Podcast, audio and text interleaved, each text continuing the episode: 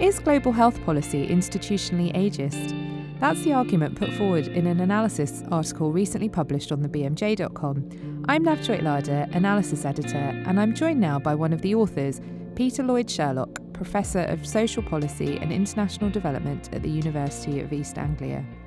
Peter, before we get on to your paper, can you set the scene for us? I think that there's generally an idea that the majority of the population over 60 live in high income countries, but I understand that that's not the case. No, in fact, that's not been the case since 1980, um, probably sometime actually in the late 1970s. Uh, and these days, more than um, two thirds, getting on for 70% of the global population who are aged 60 or above live in low or middle income countries, clearly very large numbers living in places like China and India, but also in many other parts of what people used to call the developing world. And in fact, more than half of people aged over 70 are living in those countries too. That's interesting because there does seem to be a focus in global development agendas on infectious diseases and reproductive disorders rather than things like non communicable diseases which affect older people. Um, and that doesn't really seem to reflect those changing demographic patterns. Absolutely. Um, it's extremely striking. Uh, the focus, which one can see particularly in uh, global funding um, in, in, in, health, which is extremely focused on infectious disease and mother and child health and reproductive health. Of course, those are all extremely important things, and I don't want to downplay their significance.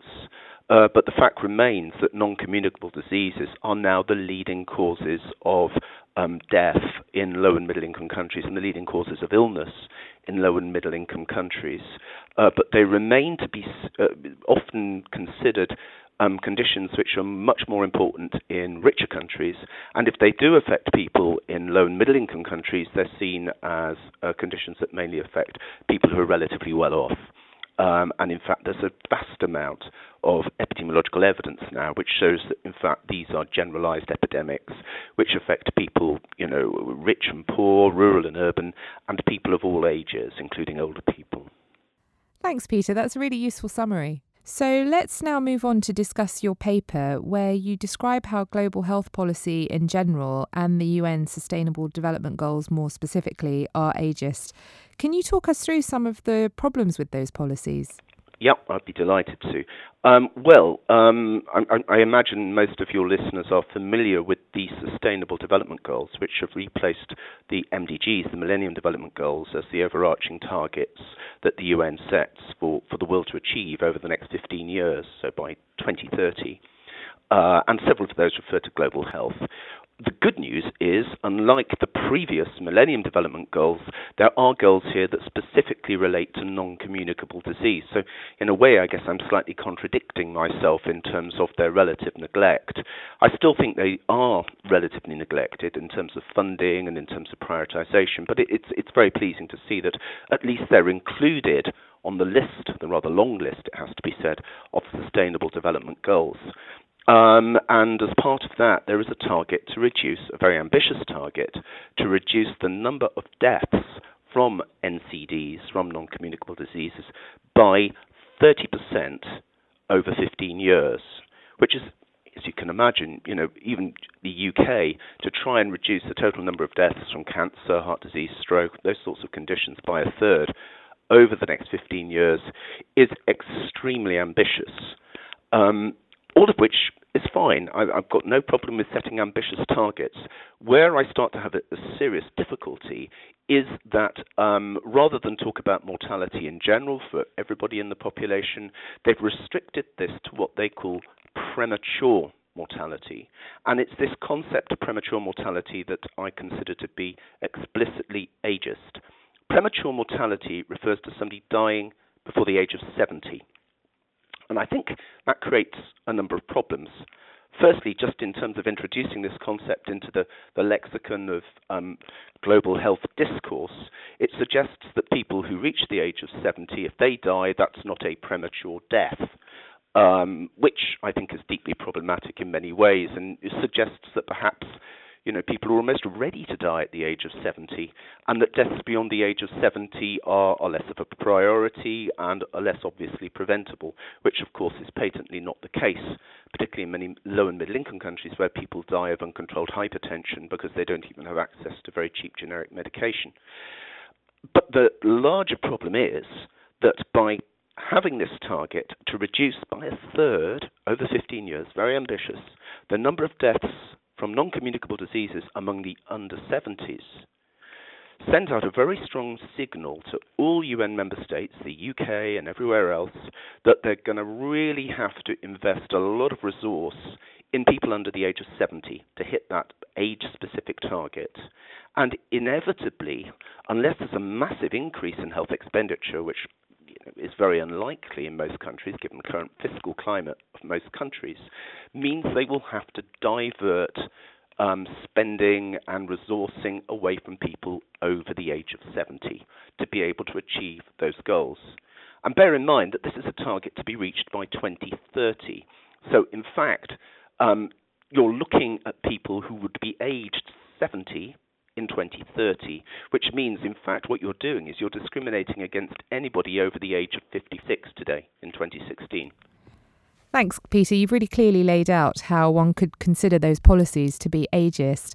Um, but what would you say to people who would put forward the fair innings argument, who'd say that at some stage there has to be a cut-off because you need that to allocate resources? Um, what would you say to that? How would I respond to that?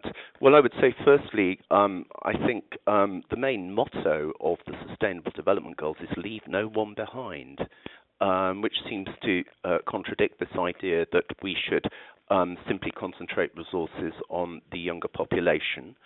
Uh, secondly, of course, there is um, uh, the notion that um, health is a fundamental, universal right for everybody, which is a you know a very important central tenet um, of, of um, human rights.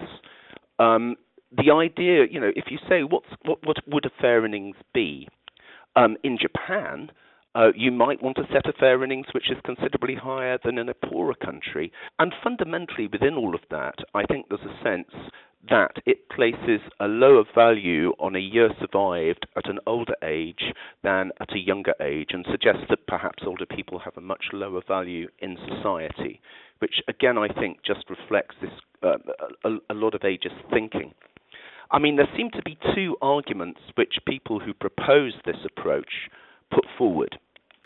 Those two arguments are firstly that we simply don't have good data on the cause of death for people over the age of 70 in many parts of the world, and therefore we can't set a benchmark to say, well, how much progress will we or won't we make. But in fact, it's completely incorrect. It's completely fallacious. Um, in the majority of countries in the world, we actually do have pretty good cause specific mortality data. The countries where we don't have good cause specific mortality data for people over the age of 70 tend to be those countries where we don't have very good mortality data for people of any age. And of course, the other problem is that if you have this um, target which excludes the over 70s, that then um, means there's no incentive to collect that data. So that's one argument that people often put forward. Um, a second argument is that, look, if we focus on the health needs of younger adults, ultimately that benefits people of all ages. And it's always better to intervene in somebody's health at an earlier point in their life course. And of course, broadly speaking, that's true. But the trouble is, as I mentioned before, the incentive effect of a target related to people aged 70 in 2030, if it's taken very seriously, if it's taken literally, is to include not just the under 70s today, but people in their mid 50s today who will be over the age of 70 in 2030. I suppose the third one is that, oh, come on, you know, if we want to reduce mortality among the under 70s by a third over 15 years, that's going to cost an awful lot of money. That's very ambitious. Imagine if we wanted to do that for absolutely everybody in the population. My response to that is well, maybe you should put forward a slightly more modest target which refers to the entire population. So, for example, you might say, let's reduce mortality by 20%. Um, that wouldn't mean you have to reduce mortality among the over 70s by 20%. But at least it would mean that they're not being discriminated against and not being excluded. So I think all the arguments that are put forward really are, are, are deeply problematic. Okay, well, the Sustainable Development Goals have been agreed already. So, is there anything that can be done or that you would suggest needs to happen now in order to redress the balance? Yeah, um, well, I think a couple of things. Firstly, um, fortunately, in the Sustainable Development Goals, they keep this concept of premature mortality uh, but in a lower level document for the SDGs, where they then have to define specific indicators, there was quite a lot of disagreement, um, partly, largely due to uh, pressure from academics like myself. And now they haven't actually defined what they mean as premature mortality. However, the reference um, document which the um, SDG committee are using um, is World Health Organization's um, main document on non communicable diseases, their global action plan, and their NCD control framework. And that continues to use this um, age 70 threshold. So, what we now need to do, and I make a very open, I suppose, challenge or offer to the um, WHO's ADG, Assistant Director General, who's responsible for non communicable diseases and mental health, I believe he's called Oleg Chestnov, to engage with me publicly to explain why they continue to use an explicitly ageist approach. They wouldn't do the same in terms of discriminating against people on the basis of their race, their sexuality, whether they're disabled or not. So why do they think it's okay to discriminate against people so explicitly simply because they're aged over 70? Peter, thanks so much for joining us. And that article, Institutional Ageism in Global Health Policy, is now available on the BMJ.com.